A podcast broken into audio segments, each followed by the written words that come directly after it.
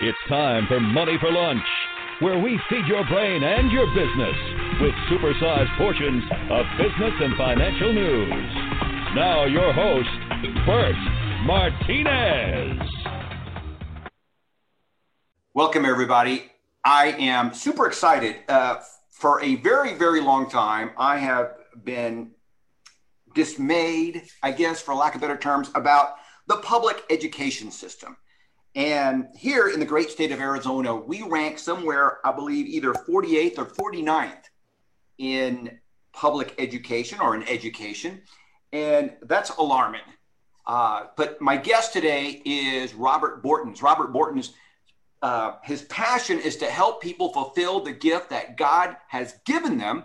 He is the CEO of Classical Conversations. And we're going to find out what Classical Conversations is all about. He's got a kind of an interesting story, how he evolved into being the CEO at Classical Conversations.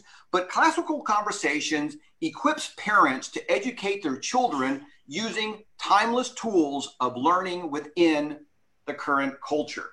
I happen to have some friends who use the Classical Conversation system, and what they teach is amazing. And it's really what the public system, I think the public school system could maybe learn from. And it's an amazing system. Either way, Robert Bortins, welcome to the show. Welcome. Excited to be here and just to tell your audience a little bit about what we know about education, and as well as, you know, share our story and just have a good time together.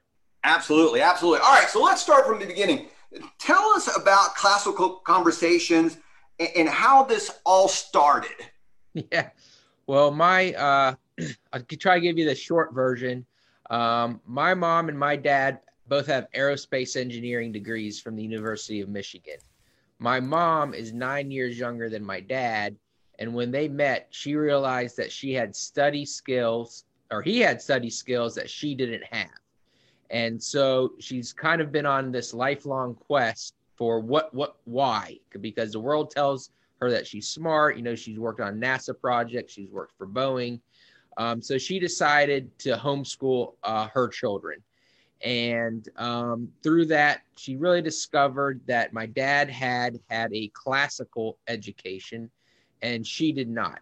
And unfortunately for me, she didn't figure that out until I was in middle school. So I'd been homeschooled up to then, and so she decided to start a classical education high school program. And so in 1997, it was myself and 10 other students.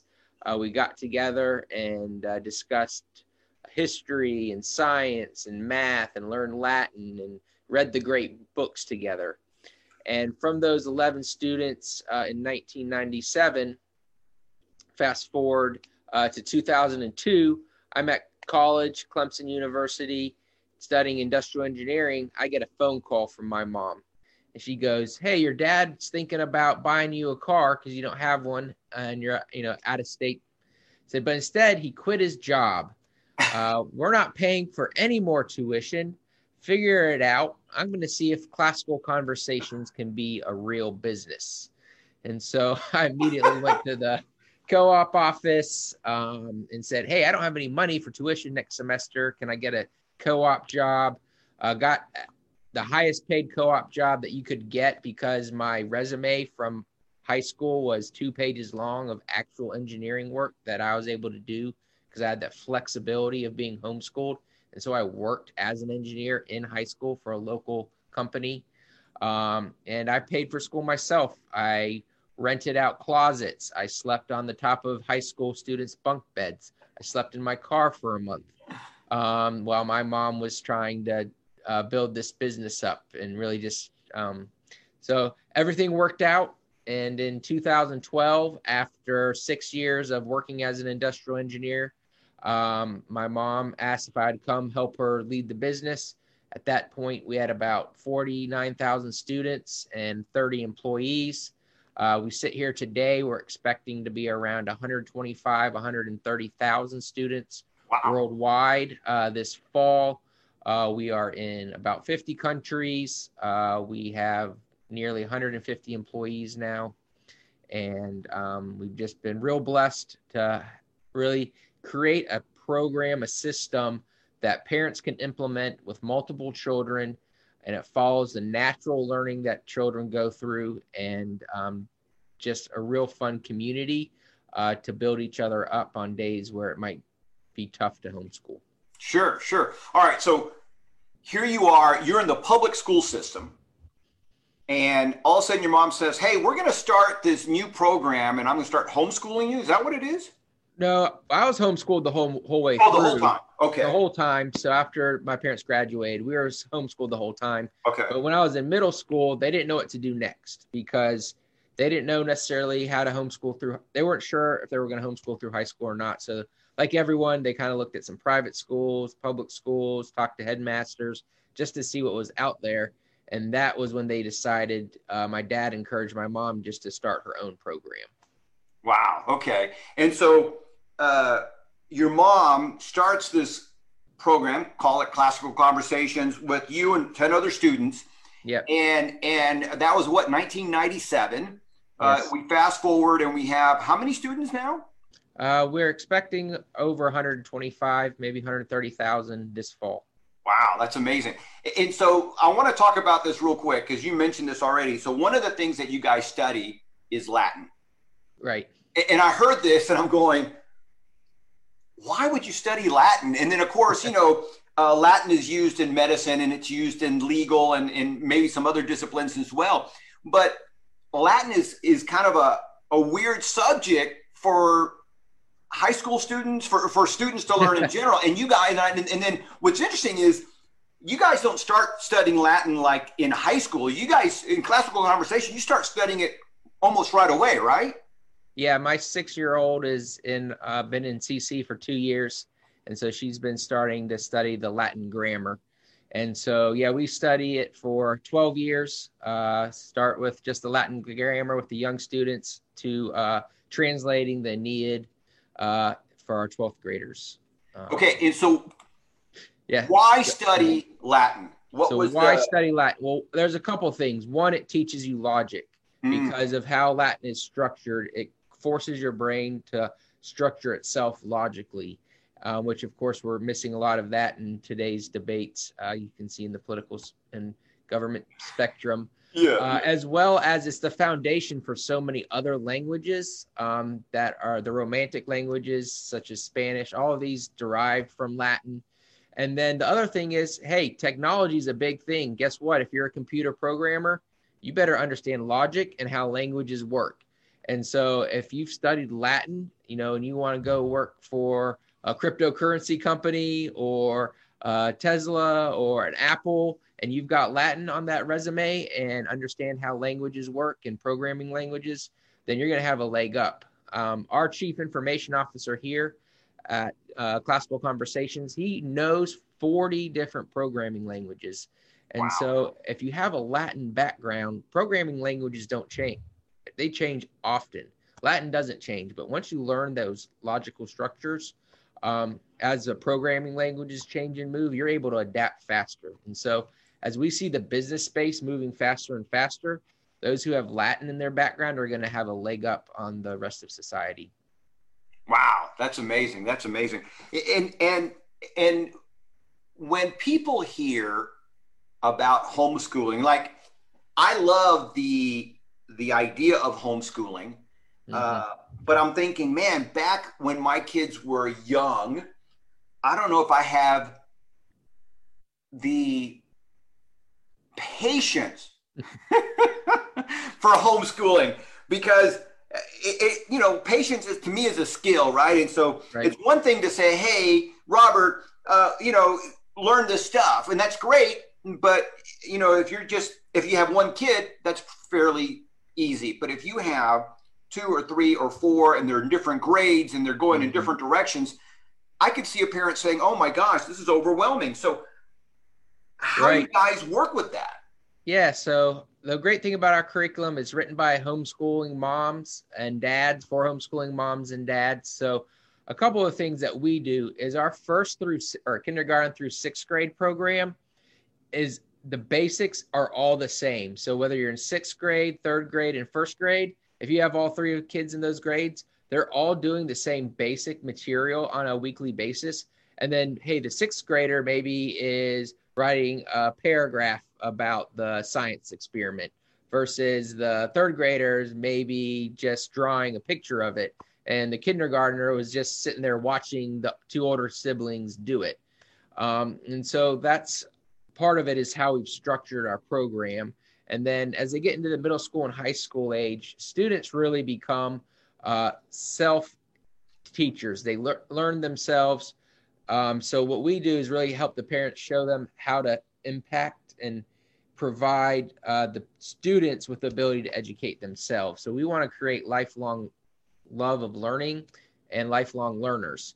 And so we really help the parents do that. So the parents aren't having to answer hard questions about, say, physics, but we teach the parents how to ask the right questions and impact the students so that they know how to go find that answer for themselves. So it's really making the parents understand what questions to ask their older students. And so, you know, if you're pulling a kid out for the first time and maybe you don't have that relationship built up, or, you know, we're all sinners. We all have our faults. You know, of course, patience is a big thing to do. You know, work on that relationship at first, because, you know, that's a big part of homeschooling. You know, if you start young, you kind of get some of that benefit.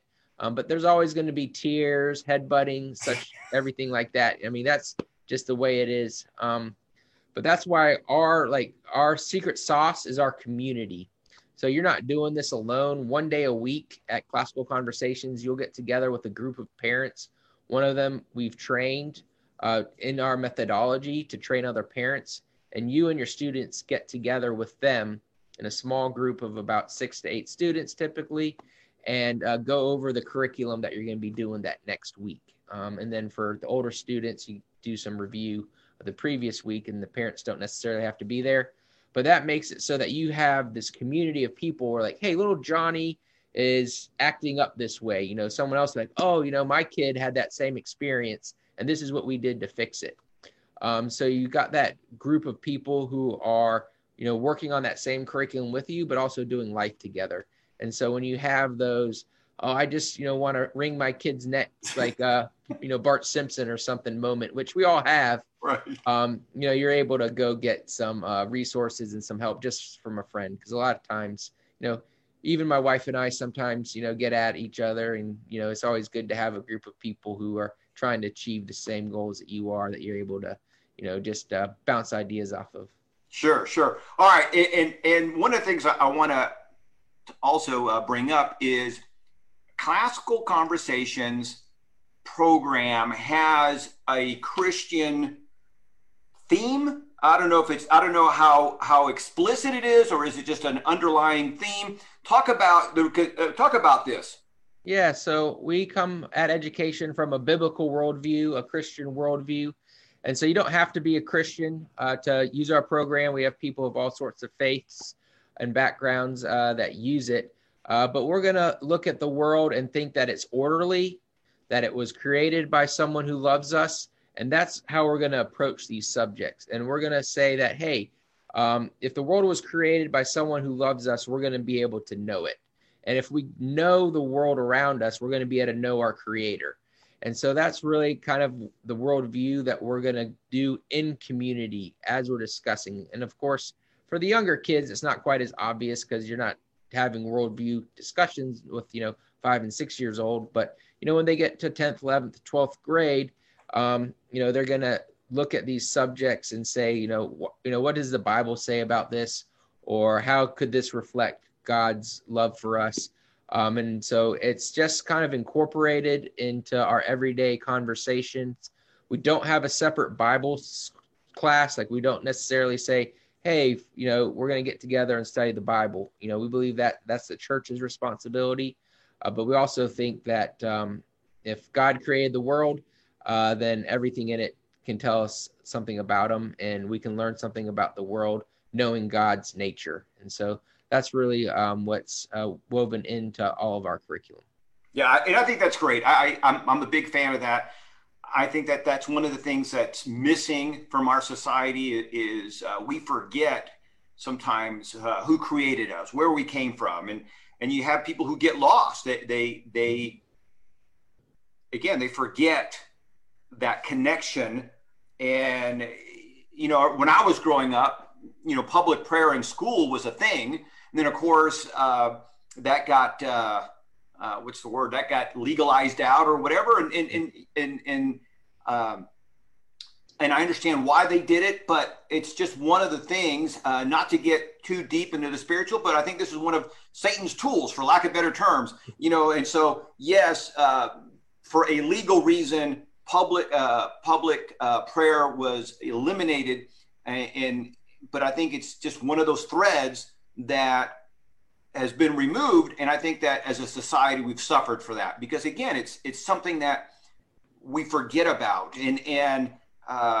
I think you see this in truth. Like, you hear the term now, hey, live your own truth, or what's true for you is not true for me. When you have an education system that has it's abandoned the idea that there is ultimate truth that could be known. Right. It just doesn't, it's simply the underlying philosophy of our government schools is there is no truth to be known. And so when you put a child into that system, even though, hey, 2 + 2 = 4 is great, you know, but why is that true? Or now they ask questions like, how does that make you feel? You know, hey, you know, we're now eliminating AP courses in Virginia and California for math because math is racist. So it's like, okay, like let's try to educate our children in a way that is going to make their lives full and able to really achieve their God-given gifts in a way that, that makes their lives fulfilling, and not just negating and saying, if truth doesn't exist, then what's the point of education? And of course, we see that in our scores, our national test scores going down, our ranking of education compared to other countries going down, because we start with a philosophy that truth doesn't matter and it doesn't exist. Sure. You know, it's funny, listening to you reminded me, I guess whenever it happened 4 or 5 years ago, when Bruce Jenner was awarded Woman of the Year, you know, we're heading for trouble when a man, former man, whatever you want to use, transgender, whatever, becomes Woman of the Year. And it's just like, that right there to me tells you how messed up our society has become or is becoming. And it's important. I think that one of the great things about having this homeschooling environment is that you as the parent are able to instill these truths into your children and also protect them from, from a lot of, let's say, negative influences. Yeah, you've got to understand, like they say, well, children are going to learn about this. Let's expose them as early as possible. Well, it's not the way the brain develops. That's not the way that suits children best. What suits children best is to give them information at the level that you can give it to them. So, from a biblical standpoint, right, we teach little children about Noah's Ark and Daniel and the lion's den and, you know, David and Goliath, very simple stories to give them a very simple theology. Versus, you know, as an adult, right, you should be, you know, if you're a Christian, you're in a Bible study and digging deep and like, where's this referenced and where's that reference, right?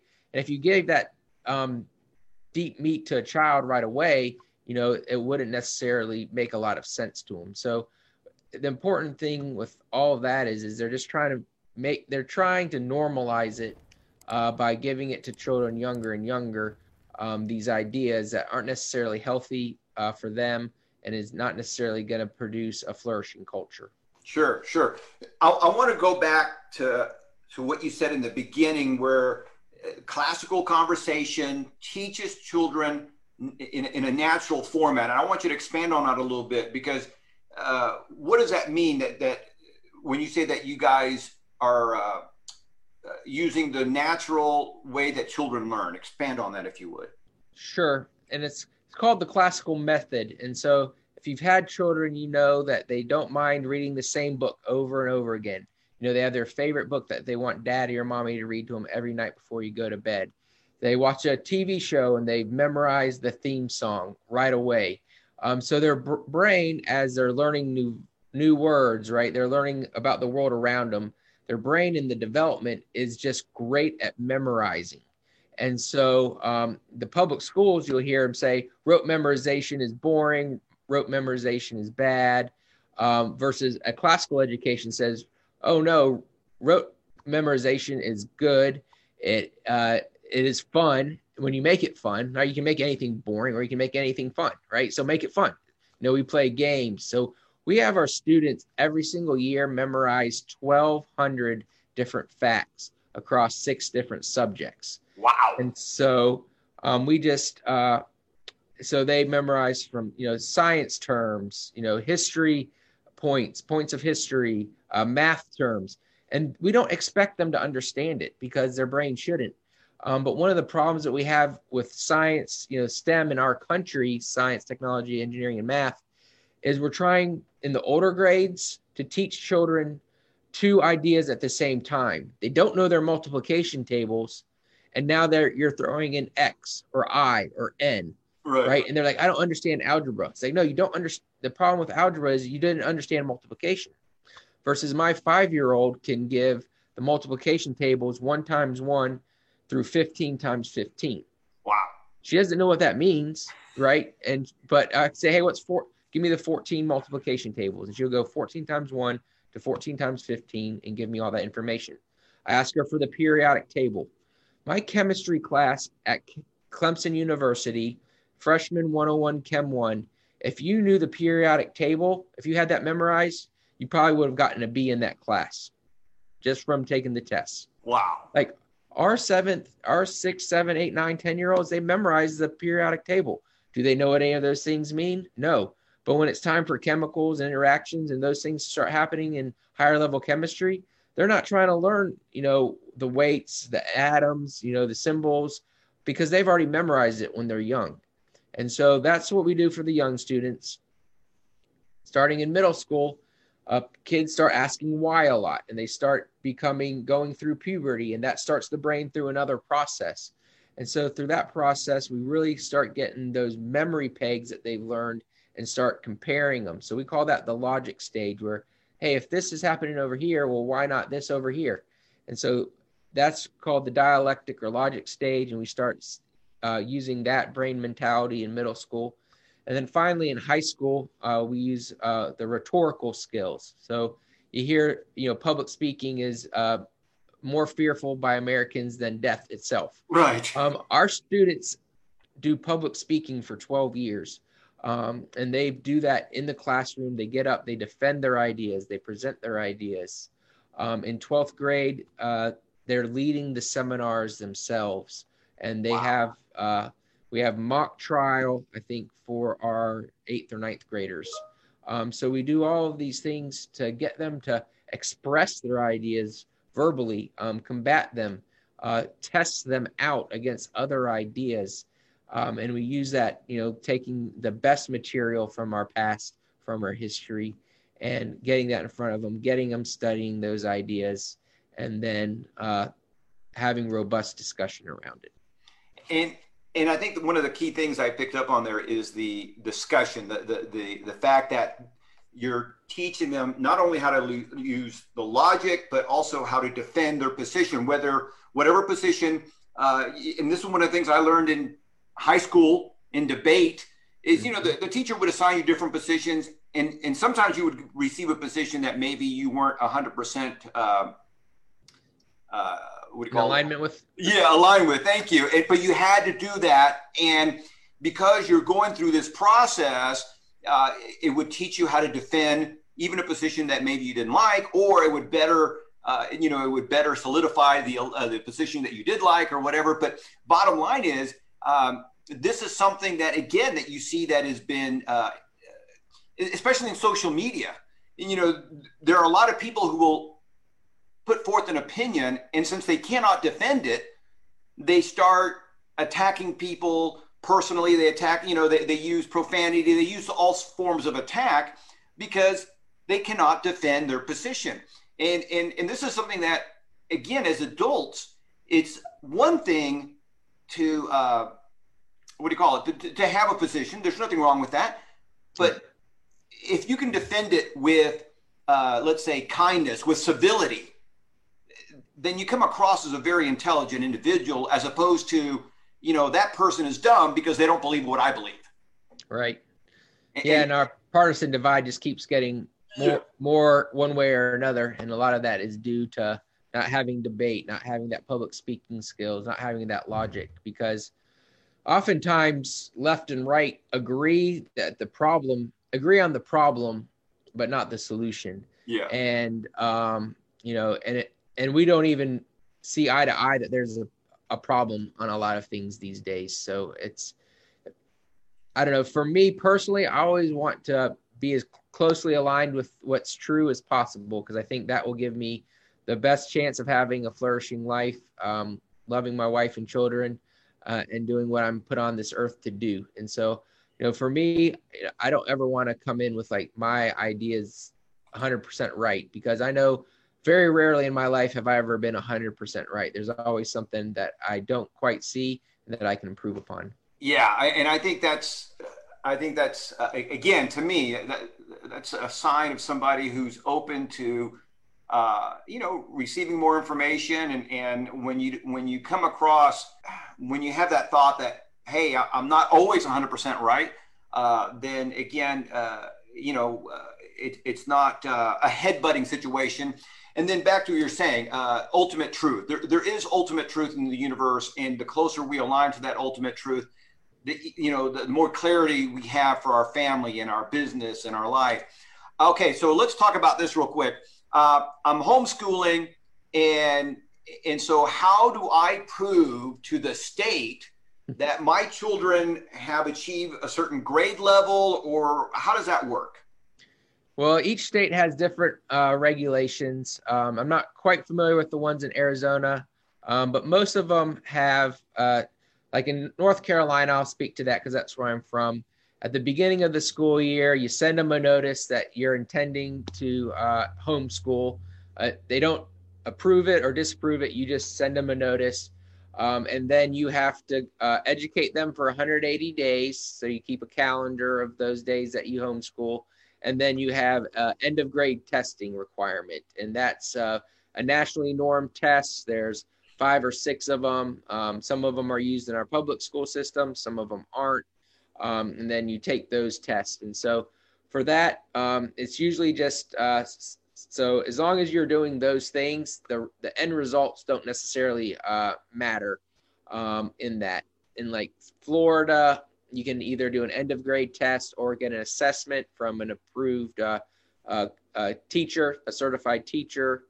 And in some states, you don't have to do anything. So each state has different regulations around education. Gotcha. All right. So, and I love that. So again, using North Carolina as the example, you just send in this notice, this is what I'm doing. Great. I love the idea of the power that homeschooling gives parents, right? You're able to, again, it gives you so much power and also so much flexibility, because if it's 180 days, one of the things that I know some homeschooling parents do is they travel together and they homeschool along the way, which I think is fantastic. I mean, again, I always think of, if you could not only study history, but walk through it, like the original 13 colonies, and you're able to kind of, you know, visit some of these original 13 colonies, talk about bringing history to life.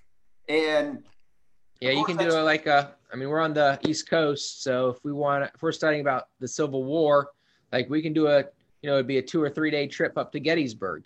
And not only, you know, we can listen to audio CDs on the way about the Civil War, about Abraham Lincoln, about Robert E. Lee, about Stonewall Jackson, about, you know, all the different, you know, what's going on in slaveries.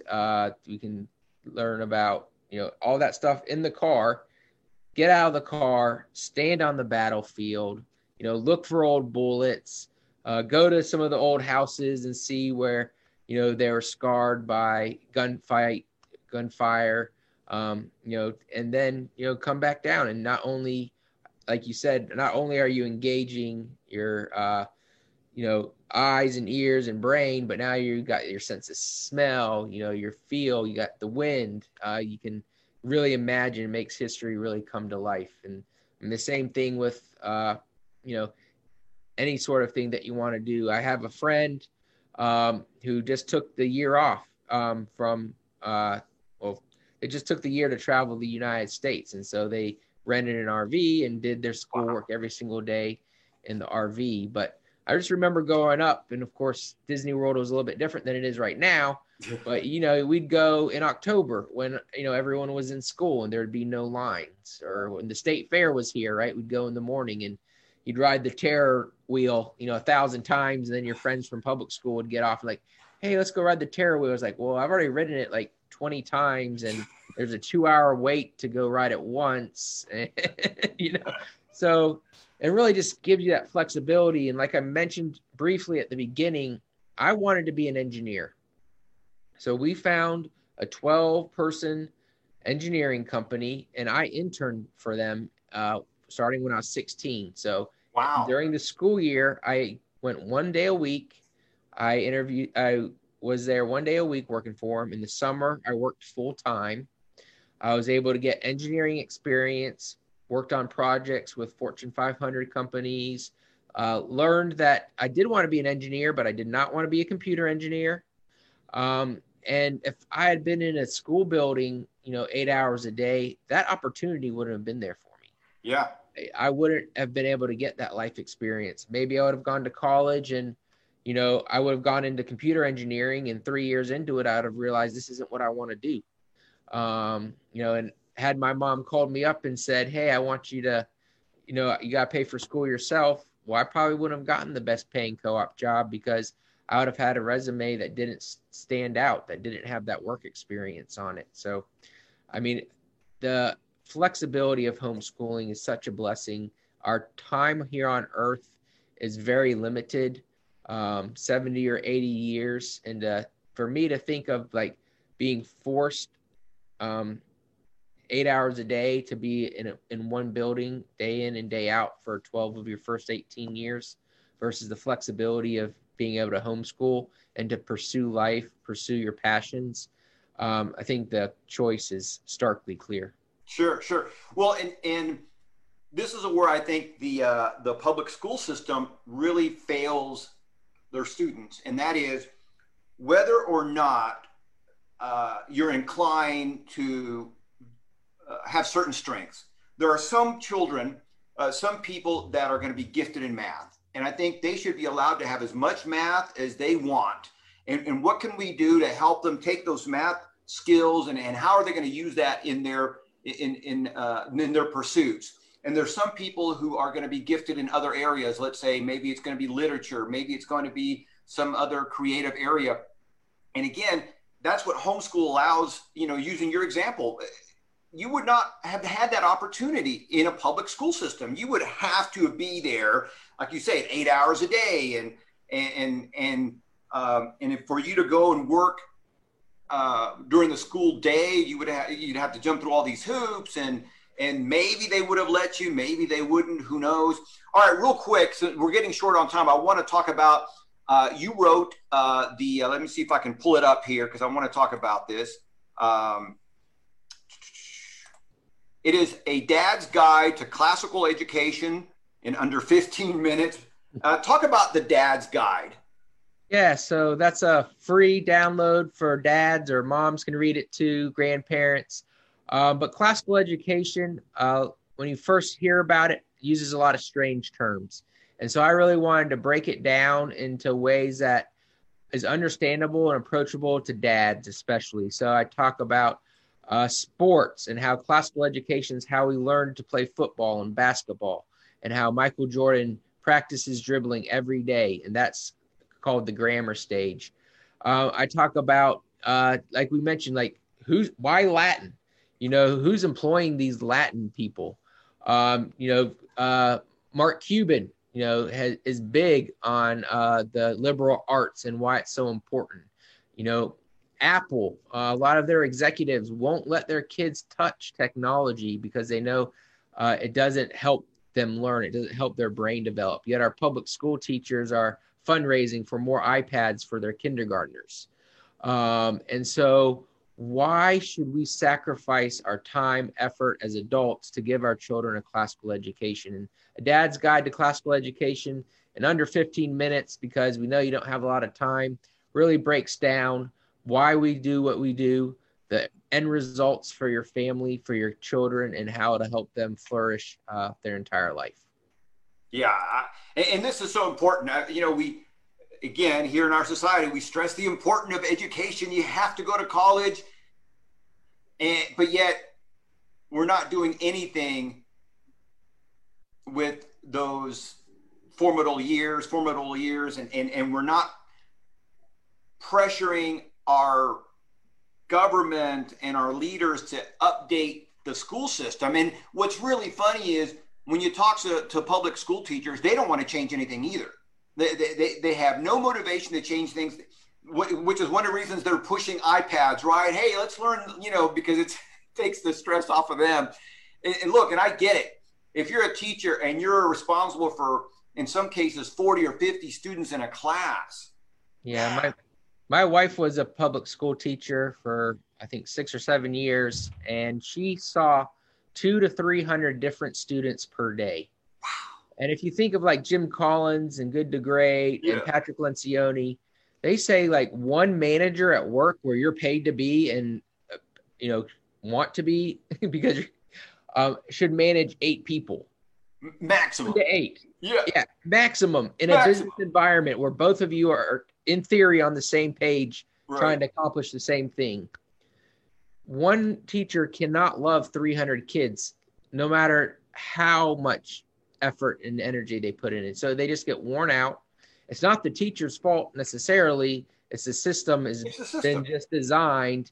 And the teachers, a lot of them are superheroes, but even Superman wouldn't be able to educate these kids because they're just put in a system that is not designed to educate them well, unfortunately. So anything to help them out. And the teachers aren't given good information about technology and why it's going to damage these children. They're told by the system it's a good thing. Right. And so it's just a sad state, and it's just going to perpetuate itself unless really we got to remove our kids out of that system and not let it happen to us and our families, and show people that there's a better way to do it. Absolutely. All right. So if I'm a dad or a mom and I want to download or get a hold of the Dad's Guide to Classical Education, where can I go for that? Yeah. So you can go to classicalconversationsbooks.com, long URL, and just search Dad's Guide to Classical Education. And it'll be a free PDF. I'm sure you could put it into your favorite search engine, whether it's DuckDuckGo or Bing or Google. And just search Dad's Guide to Classical Education, Robert Bortins, and I'm sure it'll pop up there as well. But classicalconversationsbooks.com will be your ultimate ending point for that. Great. Classicalconversationsbooks.com. Go there. And Robert, it's been a blast having you on the show. I'm excited about Classical Conversations, and it's classicalconversations.com or .org. ClassicalConversations.com. For you guys who want to go and check them out. And it's just a fabulous system. Like I said, I've met several parents who use Classical Conversations, and it's just, to me, it's something I wish I would have known about when I had young kids. But anyway, thank you so much for stopping by. Looking forward to having you back again. Thank you so much, and love to come back. Appreciate it. Hope everyone had fun. All righty. All right. Bye. Bye-bye.